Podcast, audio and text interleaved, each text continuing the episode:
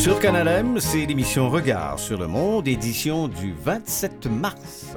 Bonjour Michel. Bonjour, nos invités. Oui, nos invités. On a nos chroniqueurs habituels, euh, Madame Claudiane Nigrelli, Anne Jarry et Christiane Campagnard. Et aujourd'hui, nous recevons Monsieur Alain Demers, qui est directeur général de l'Association des fondations d'établissements de santé du Québec.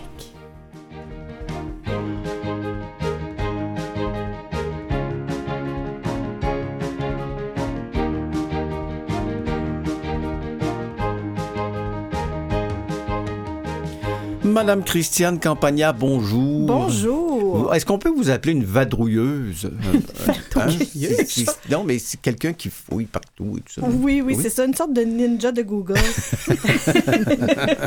Qu'est-ce qu'on a cette semaine? Euh, cette semaine, un portrait un peu euh, euh, et un parcours intéressant d'un jeune homme qui a une déficience visuelle et, ainsi qu'une déficience intellectuelle et qui euh, est devenu photographe et, euh, photographe ces jours-ci euh, aux Jeux olympiques spéciaux qui sont présentés. je il me semble que je l'avais noté quelque part. J'ai beaucoup de noms exotiques à prononcer cette semaine. donc, il s'appelle David Jensen et il est né avec une déficience intellectuelle et une épilepsie. Et jeune, il rêvait de jouer au basketball. Comme beaucoup de jeunes, il rêvait d'être une star de la NBA. Sauf qu'il a eu différentes opérations au cerveau et il a eu un accident vasculaire cérébral. Alors, il s'est retrouvé à 11 ans euh, euh, aveugle au sens de la loi. Donc, avec seulement 20% de vision dans son œil gauche et aucune vision dans son œil droit. Donc, il pensait que son avenir dans les sports était complètement brisé. Il dit qu'il était tellement déprimé parce que c'était la seule identité qui s'était trouvée jusque-là. Sauf qu'un de ses thérapeutes lui a suggéré d'approcher les Olympiques spéciaux, les Olympiques spéciaux, c'est une organisation qui offre des compétitions sportives aux jeunes qui ont une déficience intellectuelle. Ce n'est pas la même chose que les Paralympiques. Il faut distinguer les deux. Les Olympiques spéciaux, ils portent le nom d'Olympique, mais ils ne relèvent pas du CIO. Euh, il y a des éditions locales aussi. Il y en avait au Québec à Valleyfield récemment, mais il y a aussi un championnat mondial des, Olympiques spéciaux. Donc, euh, il a commencé par jouer au tennis. Il a essayé ça. Au début, il dit qu'il avait de la difficulté à suivre correctement le mouvement de la balle, mais il s'est adapté rapidement. Et en 2015, il a même failli faire euh, l'équipe américaine pour les Jeux olympiques spéciaux mondiaux. Mais il n'a euh, pas été sélectionné, mais malgré tout, il a décidé de se rendre à Denver, où ça avait lieu cette année-là. Euh, non, il habite à Denver. Il s'est rendu jusqu'à Los Angeles pour encourager son ami qui l'avait battu dans les sélections et il a pris son appareil photo avec lui. Parce que Jensen, ça faisait longtemps déjà qu'il pratiquait la photo, euh, parce qu'il s'est rendu compte que le viseur de l'appareil photo élargissait son champ de vision. Alors, c'est ça qui l'a attiré là-dedans au début.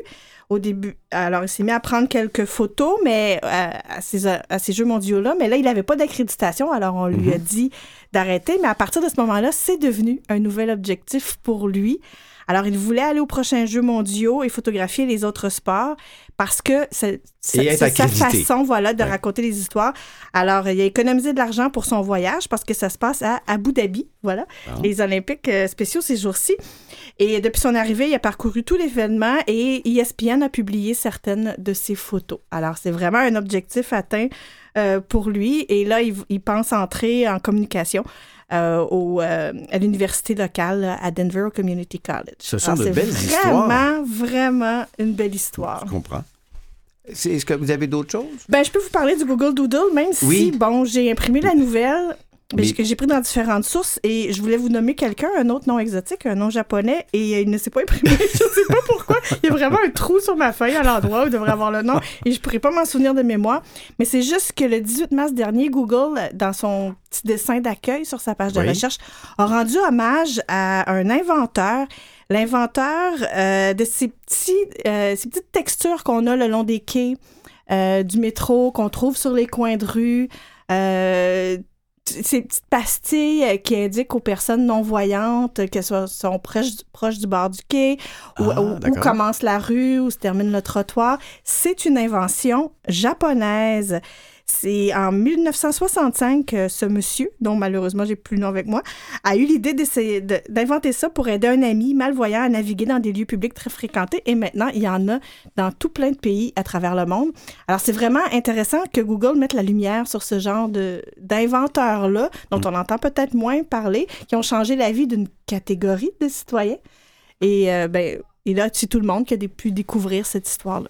Ah, ben, ben, merci beaucoup, madame. Je t'en Bonne prie. semaine. Merci beaucoup. Merci.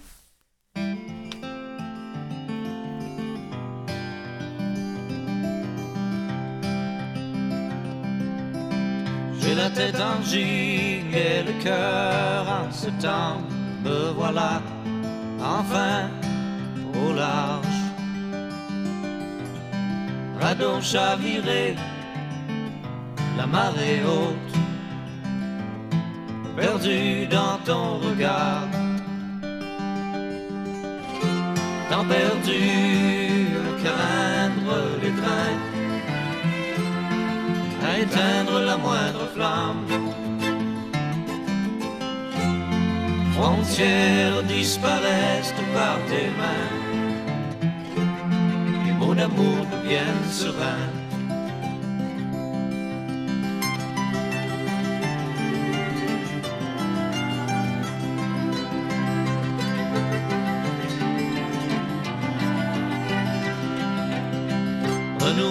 Découverte, j'apprivoise ta tendresse. Je m'enivre de ta douceur. J'ai la tête en gigue et le cœur en septembre. Me voilà presque au rivage. Temps perdu à craindre les trains, à étouffer la moindre chaleur. frontières disparaissent par tes mains. Les mots d'amour deviennent si simples.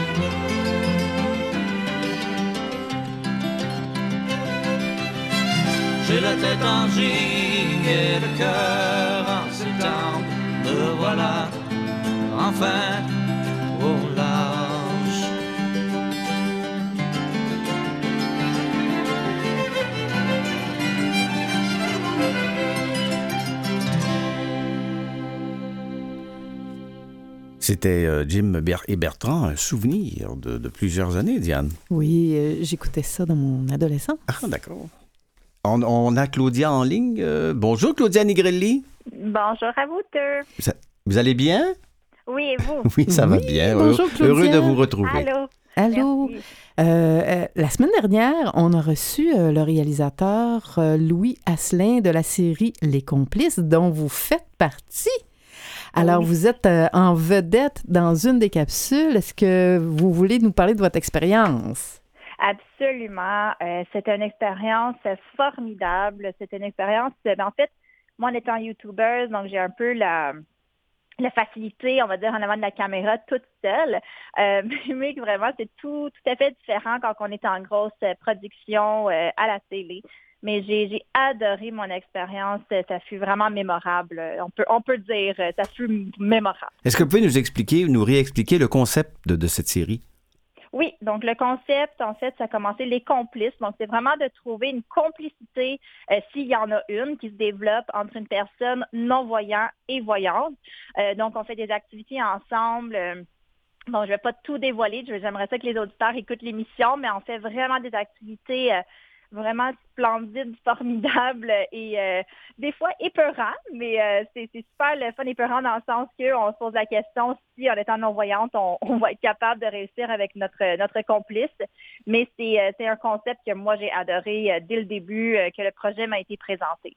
Donc, le, la, là où le complice qui travaille avec vous, vous ne vous connaissez pas avant l'émission?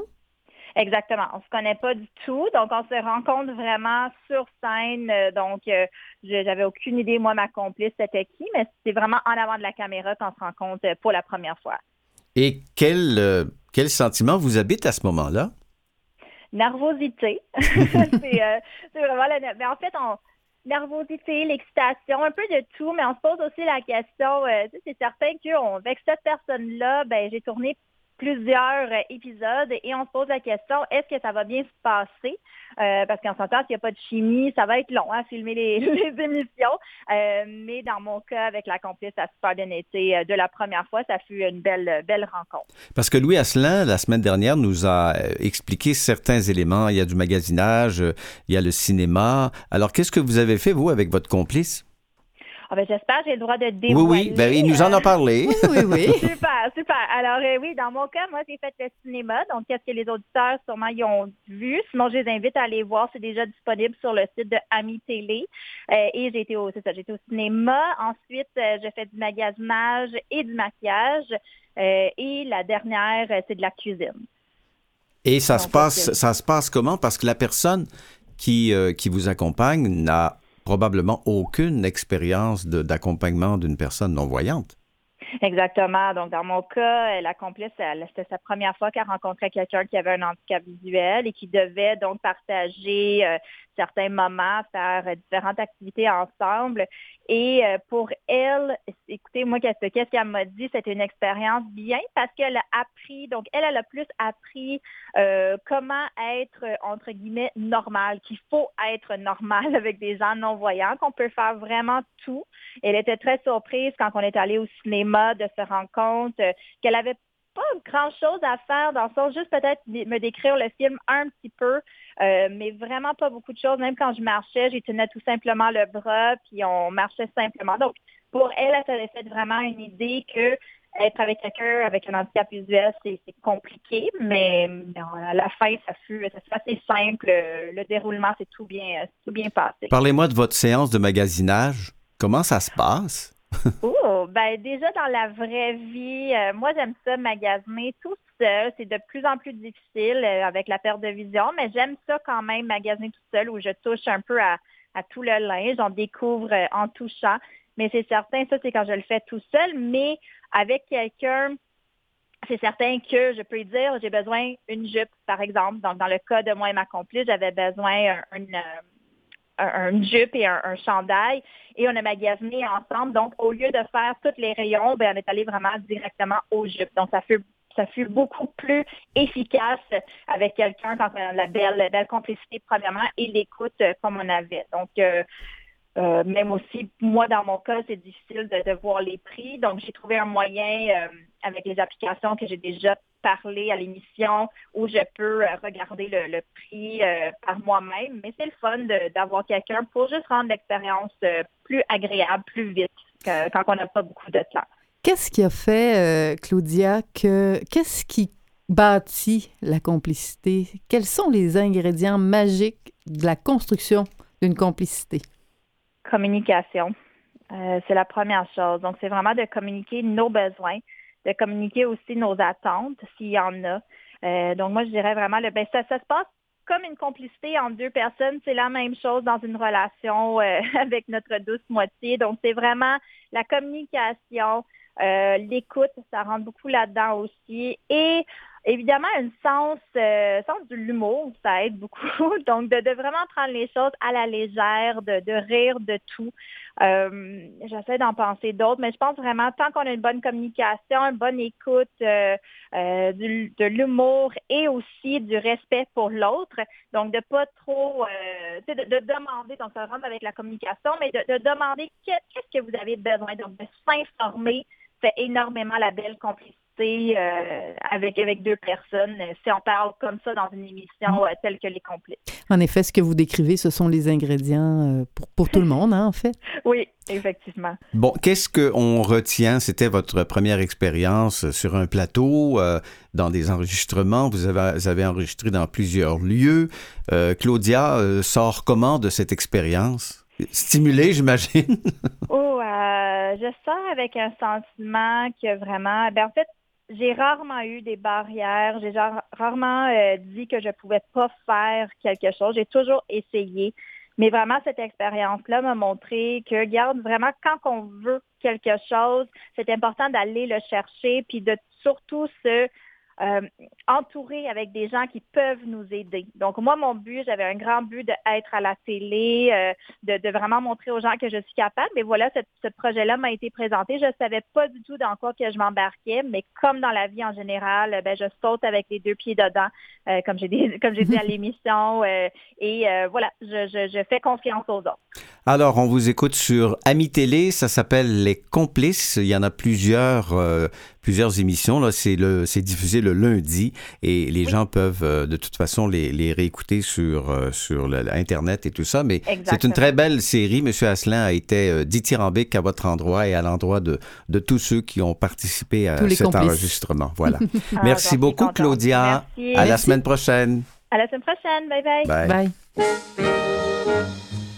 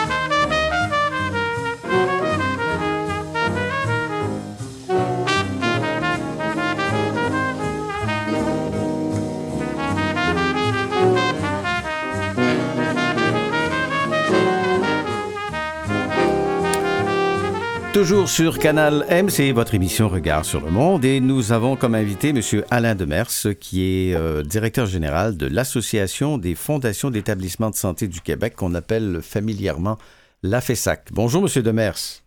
Bonjour. Bonjour, bonjour Alain, ça va bien? Bonjour, ça va bien, Diane aussi? Oui, très bien. Alors l'AFESAC, euh, quelle est la mission et l'historique de l'AFESAC et ça fait quoi dans la vie? Ben, la mission, euh, c'est, euh, pour, vous la donner avec le délai exact, c'est unir ses membres, représenter leurs intérêts, favoriser le maillage et promouvoir les meilleures pratiques de gestion philanthropique dans le secteur de la santé et des services sociaux.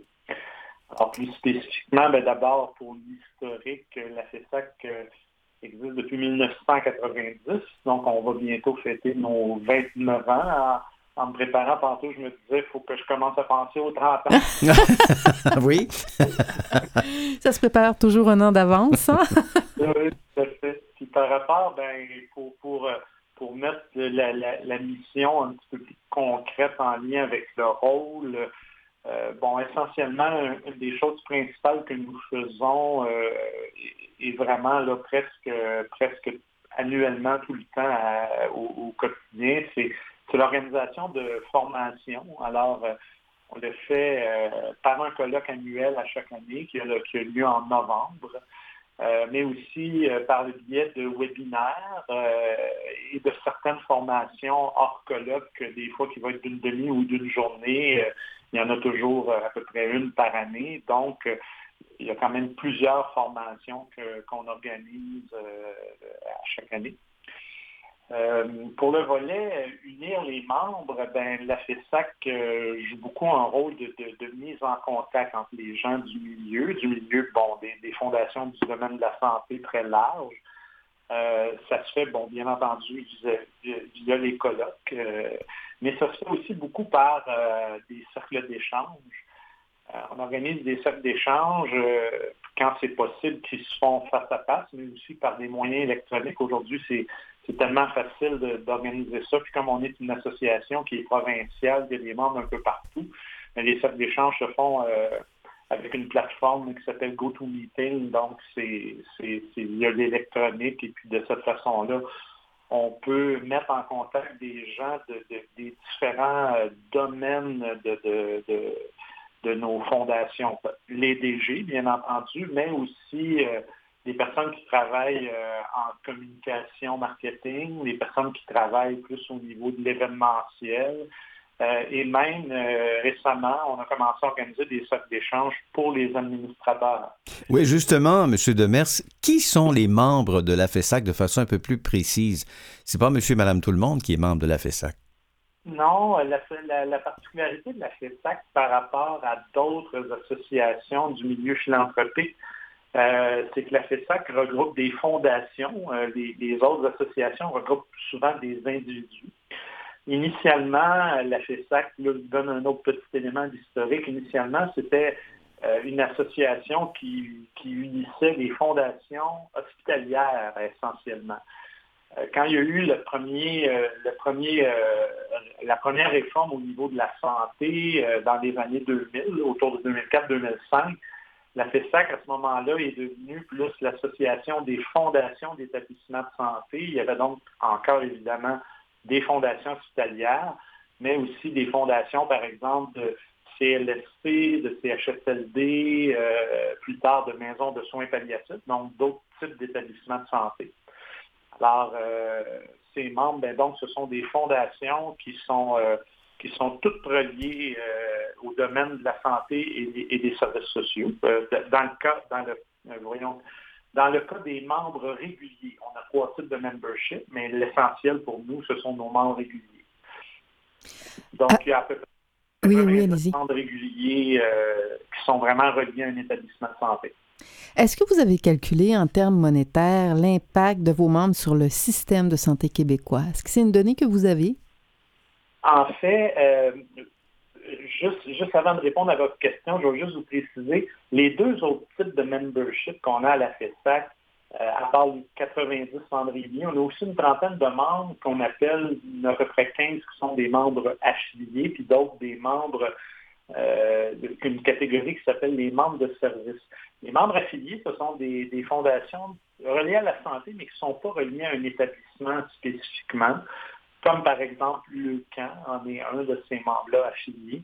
Les membres de service, ben, ce sont des fondations de d'autres domaines euh, que la santé, mais qui profitent de certains services de la FESAC, notamment les assurances collectives, mais aussi euh, des rabais au niveau des formations, euh, des webinaires qu'on va faire.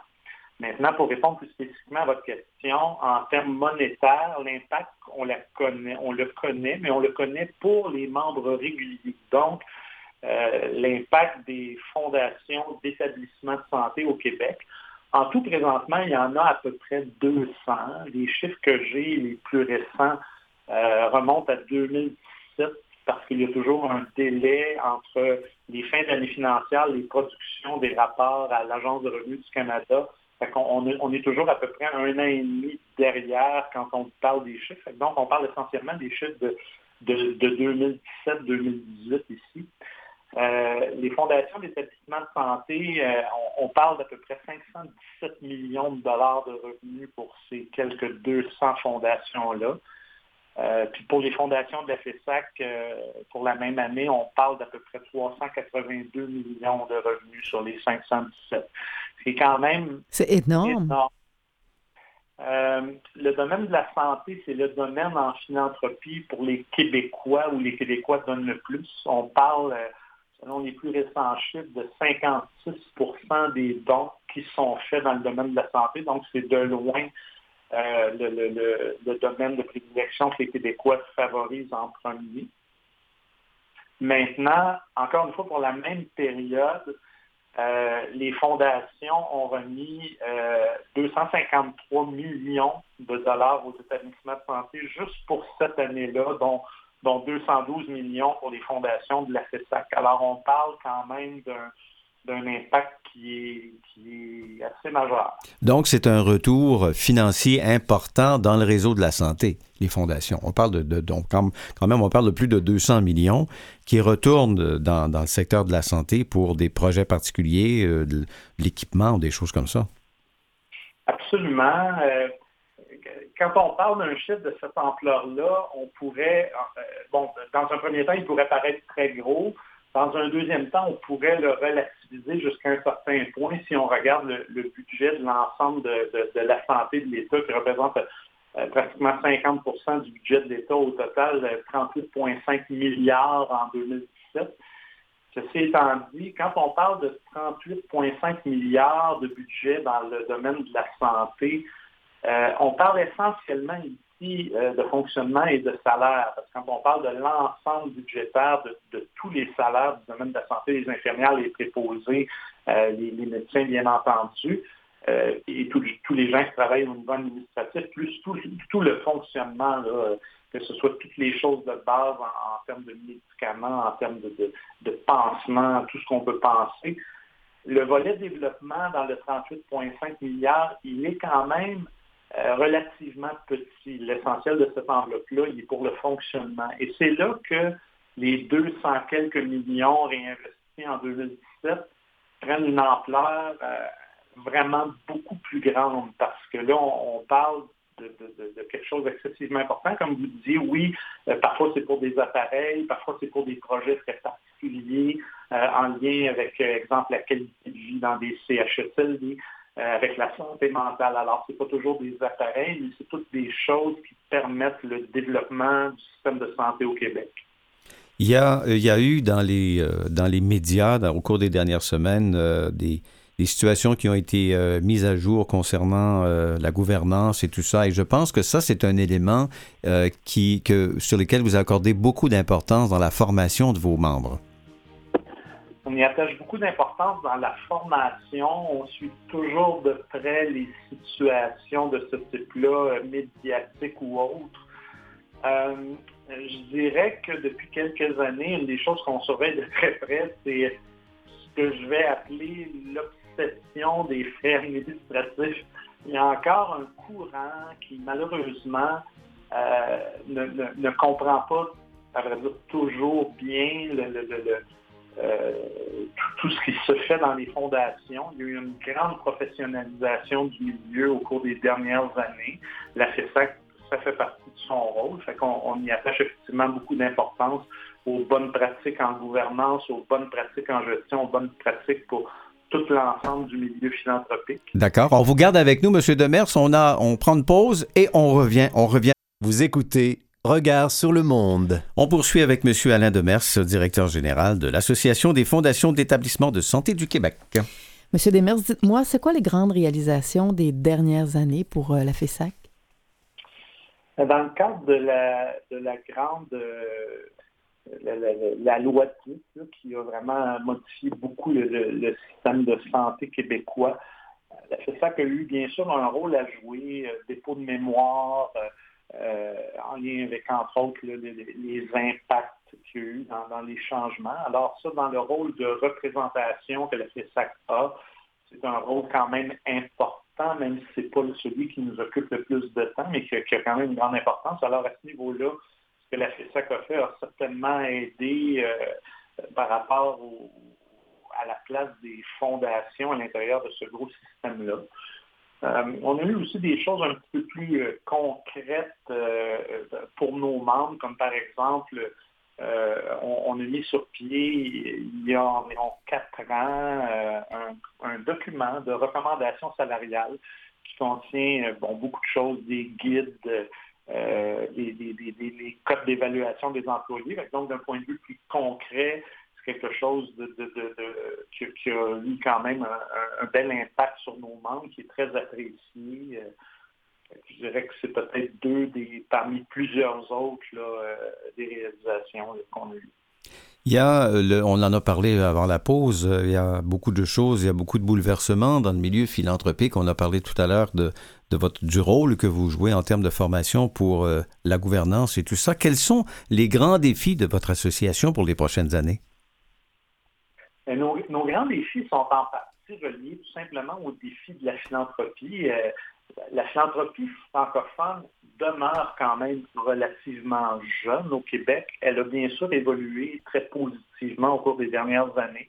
Mais comme, comme il y a encore beaucoup de défis là, ben, pour notre association, ça représente des défis directs par rapport aux bonnes pratiques en gouvernance, en philanthropie, telles que je le mentionnais tout à l'heure, mais aussi pour la reconnaissance des intervenants euh, par rapport à la, professionnalisation et au rôle qu'ils jouent.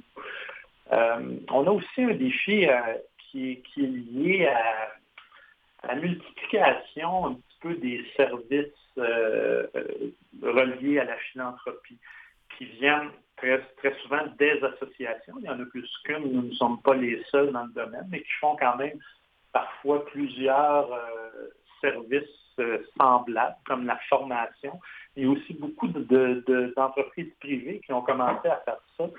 Euh, puis à un moment donné, il y a un défi de dédoublement euh, par rapport à l'offre de service, donc de rester euh, focusé sur l'importance du rôle qu'on a. Dans notre cas, c'est sûr que le rôle de conseil, d'accompagnement est un rôle très important, le rôle de réseautage, mais on va quand même continuer au niveau de la, formation, essayer d'amener les, formations les plus, de plus haut niveau possible pour euh, amener euh, nos, intervenants dans les meilleures pratiques euh, à tous les niveaux. Vous avez touché un point tout à l'heure, juste avant la pause. On parlait de toute la question des frais d'administration. ces éléments-là, cet élément-là vous interpelle beaucoup. Hein? oui, bien entendu. justement, ben, je parlais il y a un instant de la professionnalisation du milieu. Alors, la philanthropie, jusqu'à un certain point, c'est une industrie en soi. Hein si on parle des, organismes à but non lucratif au Canada, euh, on parle de 8,1% du produit intérieur brut du Canada. C'est plus gros que l'industrie du pétrole, les OBNL. Alors, les fondations, bien entendu, font partie des OBNL. Et euh, pour arriver à, lever des fonds de cette ampleur-là, ben, ça prend des gens qui y travaillent, euh, qui sont professionnels, puis qui gagnent donc un salaire. Bien entendu, les frais administratifs, les dépenses reliées à la levée de fonds, euh, on, reste toujours euh, soucieux que ce soit le plus bas possible, un peu comme une entreprise. On ne veut pas qu'il y ait plus de dépenses que de revenus. Mais parfois, le regard qu'on pose est un regard un peu biaisé par rapport à une méconnaissance du milieu. C'est un rôle de la FESAC d'éduquer, alors on fait le mieux qu'on peut. Mais effectivement, c'est une préoccupation euh, qui revient à peu près constamment. On en parle souvent, oui. Pour, donc, pour les gens qui souhaitent avoir de l'information, euh, tout ce que la belle mission que vous avez en termes de gouvernance, de formation et tout ça, vous avez un site internet où on peut qu'on peut consulter des choses, Monsieur Demers? Euh, oui, bien sûr, qui, se trouve très facilement. Vous allez faire à FESAC, vous allez vous allez trouver .qc.ca. Euh, et bien entendu, toutes les formations euh, qu'on fait, euh, les infolettes, tout ça se trouve sur le site. C'est assez facile à trouver. Donc, c'est important que les gens, Diane, sachent qu'il y, a, y a une association qui existe depuis près de 30 ans maintenant et qui assure euh, la formation, qui assure euh, une éthique, une gouvernance, qui est en mesure de, de, de, travailler avec des gens pour euh, que les gens soient encore mieux équipés, plus professionnels. Et vous avez parlé de, l'aspect des bénévoles au sein des membres de conseil d'administration. Vous, soyez, vous, vous souhaitez intervenir un peu en, termes de formation auprès des bénévoles au sein des conseils d'administration? En fait, l'ensemble de ce qu'on fait au niveau des formations va s'adresser évidemment aux, travailleurs du milieu, euh, de, tous les corps d'emploi qu'on touche, mais bien entendu aussi au niveau des bénévoles, euh, parce que le rôle des bénévoles dans les fondations, dans les organismes non lucratifs, va, a toujours été un rôle très important et va continuer de l'être. Par contre, euh, le fait d'être bénévole n'empêche pas qu'on doive avoir un certain nombre de, qualificatifs, qu'on doit comprendre un certain nombre de règles de gouvernance, qu'on soit en mesure de, lorsqu'on est sur un CA, de, bien comprendre ces règles-là, les codes d'éthique. Euh, en tout cas, il y, en a quand même beaucoup les politiques d'acceptation des dons. Donc, on intervient effectivement auprès des bénévoles tout autant qu'auprès des travailleurs par les cercles d'échange et par les formations. C'est une organisation extrêmement importante dans le milieu de la philanthropie au Québec. Alain Demers, directeur général de l'Association des fondations d'établissements de santé du Québec. Merci infiniment d'être venu à notre micro aujourd'hui et bonne continuité. Merci Alain. Merci, ça fait un plaisir.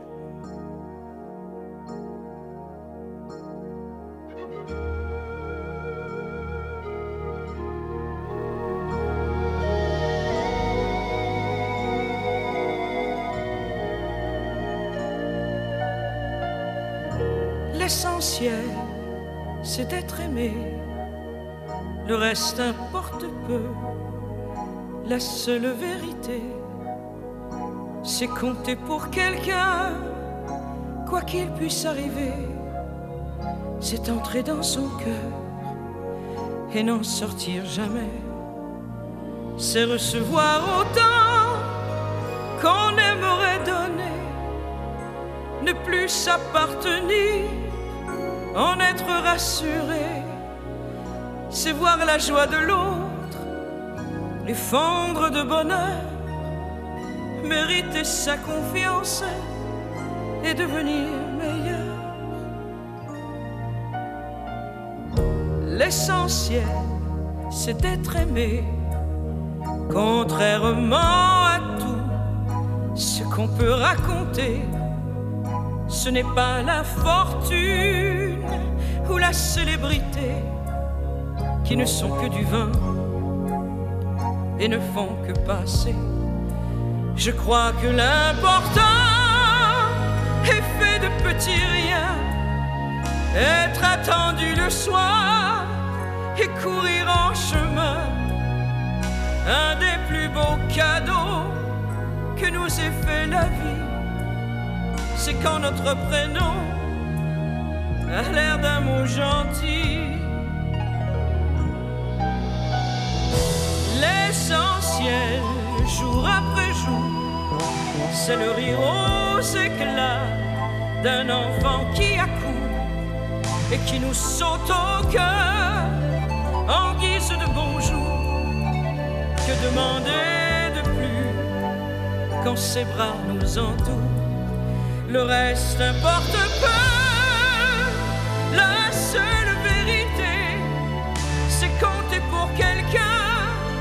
Quoi qu'il puisse arriver. Être un jour exilé en pays étranger et avoir dans son cœur quelqu'un qui parlait, c'est inspiré à l'autre un sentiment si fort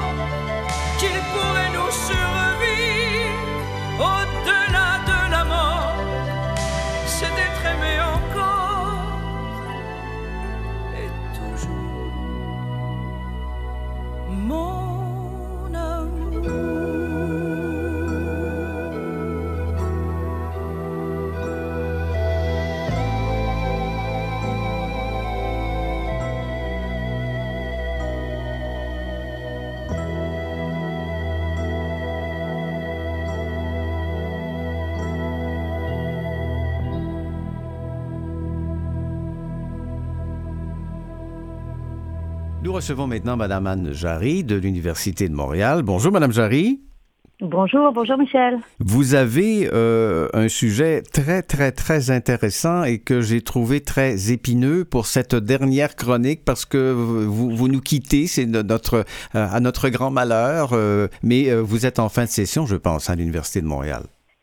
En fait, on est en, en fin de session du côté de, des cours pour l'hiver et en préparation de cours intensifs pour la session printemps-été. Alors, le travail continue. bon, ben, on, va profiter de vous jusqu'à la dernière minute, Madame Jarry. Euh, le sujet que vous nous euh, proposez m'a beaucoup étonné et je vous avoue que euh, on, on pense pas à ça, mais c'est extrêmement important, c'est que, contrairement à nos cousins en France ou aux États-Unis, les pharmacies au Québec et au Canada n'offrent aucune alternative pour donner accès aux informations sur les contenants de médicaments pour les non-voyants. Exactement.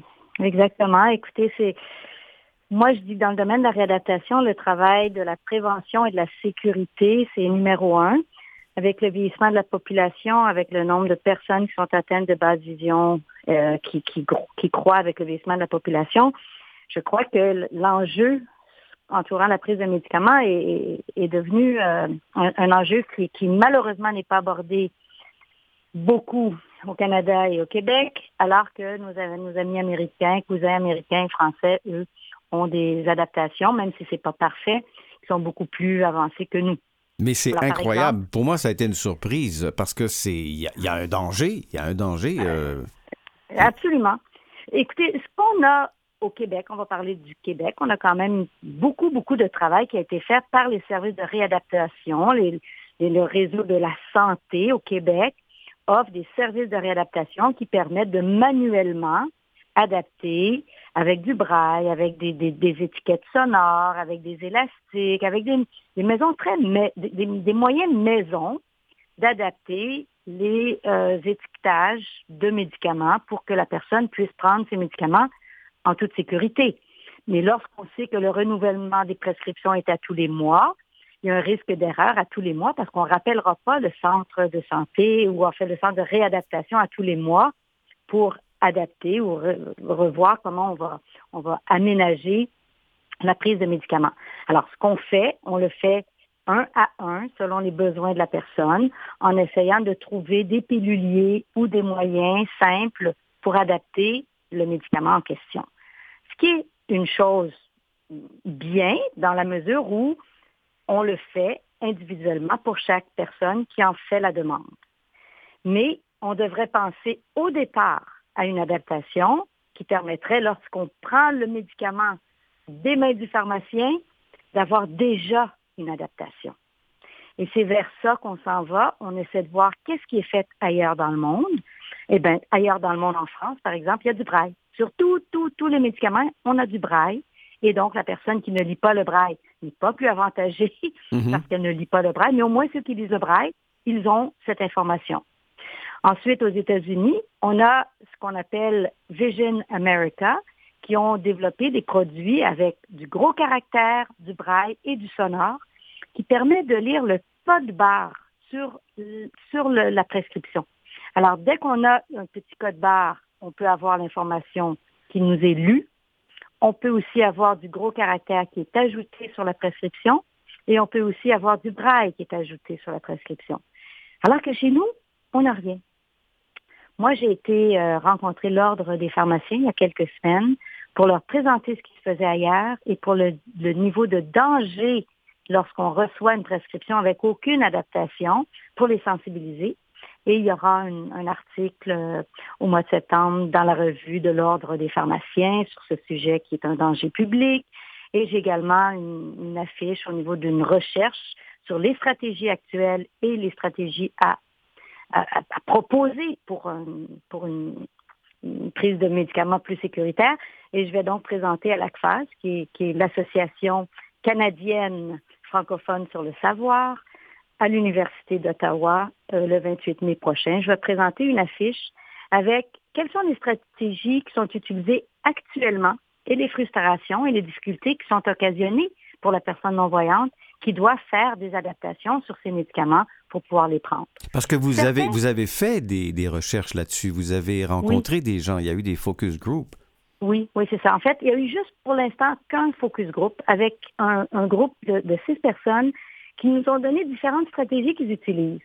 Et certains ont dit, ben moi, j'ai pas trop de difficultés. J'utilise un, un, scanner, un numériseur, je numérise ma prescription ou je rentre un mot de passe dans mon ordinateur pour aller voir quelles sont mes prescriptions sur le site, par exemple, de, de Brunet ou Jean Coutu ou Pharmaprix. D'autres vont dire, ben moi, c'est frustrant parce que je peux pas utiliser tel type de pompe parce que je ne sais pas quelle quantité il reste dans ma pompe, si c'est un problème au niveau de, de ce type de médicament-là. Alors, on a, on a fait une espèce d'inventaire de qu'est-ce qui fonctionne, qu'est-ce qui fonctionne moins. Certains étaient frustrés, d'autres n'ont pas dit être frustrés, disaient que ça allait bien, mais n'ont pas nécessairement mentionné à quel point il y a eu un apprentissage quand même important avant d'être capable de numériser le médicament en question et pouvoir l'écouter avec une synthèse vocale et un ordinateur. Donc, il y a comme une, une euh, je dirais une courbe d'apprentissage et un travail à faire qui est manuel pour pouvoir avoir accès à ces médicaments. Je dois malheureusement nous arrêter ici, Madame Jarry. Euh, c'est extrêmement intéressant. C'est tout un dossier et on va suivre les choses de très près. Euh, Anne Jarry, professeure agrégée à l'Université de Montréal, merci infiniment d'avoir été avec nous dans cette série d'émissions et bonne chance pour la suite. Merci, au plaisir. Au revoir. Michel. Au revoir. When are you gonna come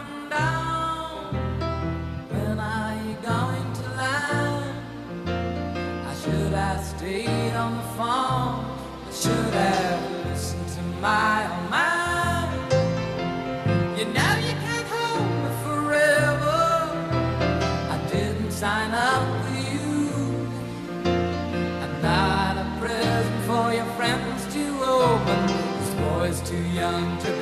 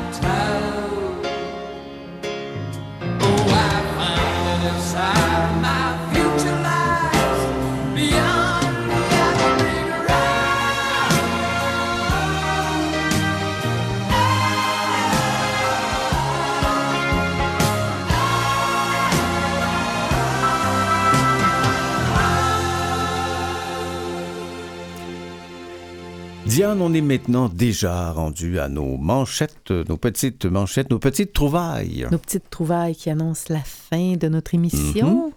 Le premier Téléthon, Michel, à Radio-Canada, il y a déjà 65 ans. Je suis tombé par hasard sur cette nouvelle et j'ai trouvé ça extrêmement imp- impressionnant. Tout le monde parle du Téléthon Opération Enfant Soleil à chaque année. Mais savez-vous qu'il y a 65 ans, il y a eu un véritable marathon de la télévision qui se mettait en branle à Montréal. Du 19 au 20 mars 1954, Radio-Canada diffusait le premier téléthon de l'histoire de la télévision canadienne. Le premier téléthon de la télévision demande plusieurs mois de préparation, notamment pour s'assurer de la participation de célébrités de tous les horizons. Et le téléthon était bilingue, en français et en anglais. Et on n'avait pas les outils technologiques d'aujourd'hui non, plus. Non, absolument pas. Plus de 3000 personnes travaillent de près ou de loin à l'organisation de cette émission exceptionnelle. Le Téléthon présente 19 heures de spectacle continu et ininterrompu du vendredi 19 mars à 17h au samedi 20 mars à midi. Ah, ça allume une lumière hein, sur Opération Enfant Soleil, c'est la même chose. L'objectif est de recueillir des dons des téléspectateurs pour la lutte contre la paralysie cérébrale. Au cours de ce marathon de la télévision bilingue, les numéros se succèdent devant les caméras de Radio-Canada, directement de la scène du théâtre Saint-Denis. L'auditoire formé du grand public est renouvelé toutes les deux heures et demie au théâtre. Ça, c'est assez particulier. Toute une logistique. La programmation évolue selon l'heure. Des numéros des principaux cabarets de la métropole de l'époque sont présentés durant la nuit. Puis le samedi matin, le programme s'adresse plus spécialement aux enfants. Plus de 400 artistes et personnalités de tous les domaines participent à l'événement. Les maîtres de cérémonie se succèdent. Le maire de Montréal, Camillien Aude, marque les premières heures du marathon et l'animateur Jacques Normand, que les gens se rappellent, avec les couches tard, avec Roger Beaulieu à l'époque, en assure une bonne partie. Parmi les autres numéros marquants, le tour de chant de Lucille Dumont. Là, pour les personnes âgées, ils vont se rappeler de Madame Dumont. Vous, Madame Felice, vous êtes trop jeune pour ça. Le conte euh, raconté par Félix Leclerc et le récital de Pierrette Allary, ainsi qu'un sketch inédit de la famille Plouffe qui avait euh, une émission euh, de télévision très populaire à l'époque. Les hockeyeurs Jean Béliveau, Doug Harvey et Maurice Richard du Canadien de Montréal font aussi sensation en se joignant aux standardistes pour recueillir les dons au téléphone.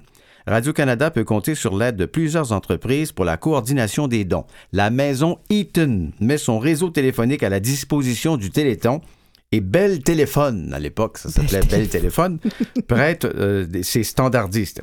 Les 20 postes de police de la ville de Montréal recueillent aussi des appels. Alors, euh, c'est assez exceptionnel ce qui s'est passé euh, lors de cette, euh, de, cette, de ce téléthon.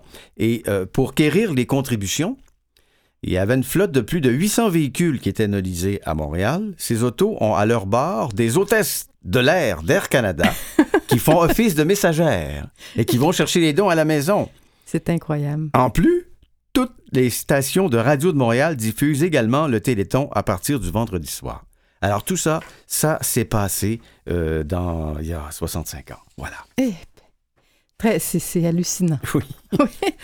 Donc, euh, une deuxième nouvelle ici. non-voyant, il termine un demi-marathon de New York guidé par ses chiens. Oui, M. Thomas Panek est le premier coureur aveugle à boucler un, semi, un demi-marathon sans guide humain, aidé de ses chiens Wesley, Waffle et Gus. Et Gus, on peut dire Gus. Ça veut dire que ces chiens aussi ont couru un Oui, les chiens ont couru et l'Américain a terminé la course en 2h21.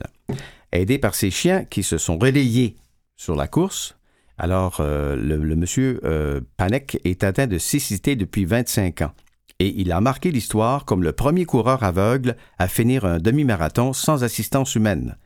Ce monsieur est président de l'association Guiding Eyes for the Blind, donc guider les yeux pour les non-voyants, qui forme les chiens guides pour aveugles et malvoyants. C'est sous cette casquette militante qu'il s'est engagé sur le parcours. Il s'est fait guider par chacun des trois chiens guides qui se sont relayés dans l'accompagnement du coureur. C'est la première fois que des chiens guides prennent part à une telle course. Les animaux ont bénéficié d'une préparation de trois mois au cours de laquelle ils ont chacun couru 193 kilomètres.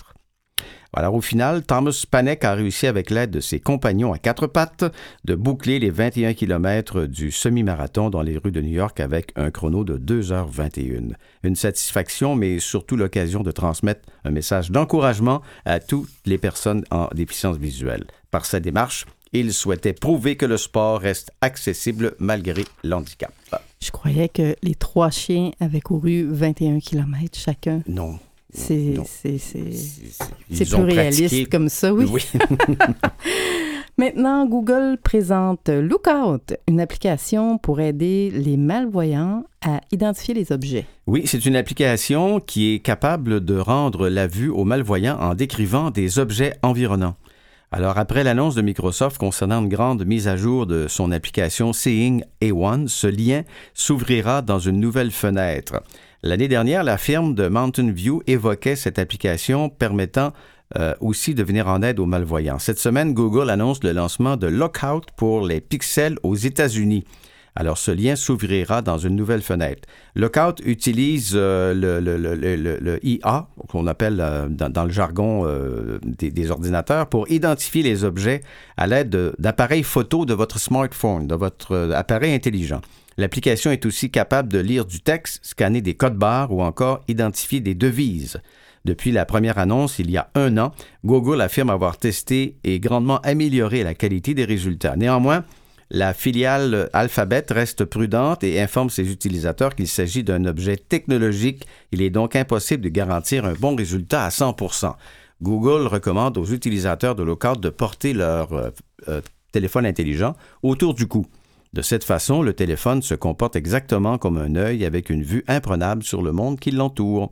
Pour le moment, Lookout est donc uniquement disponible euh, sur Pixel aux États-Unis et Google n'a pas donné plus d'informations concernant sa disponibilité sur d'autres appareils et surtout dans d'autres pays. Donc, on ne l'a pas ici au Canada encore. Néanmoins, Google écrit sur son blog qu'ils espèrent proposer prochainement Lookout à plus d'appareils de plus de pays et de plateformes. Il semblerait que l'application puisse se déployer davantage dans les mois à venir, donc ce sera à surveiller. Et ma dernière nouvelle, Madame euh, Diane, c'est que on a quelques secondes juste pour vous parler de un autre nouvelle qui m'a frappé.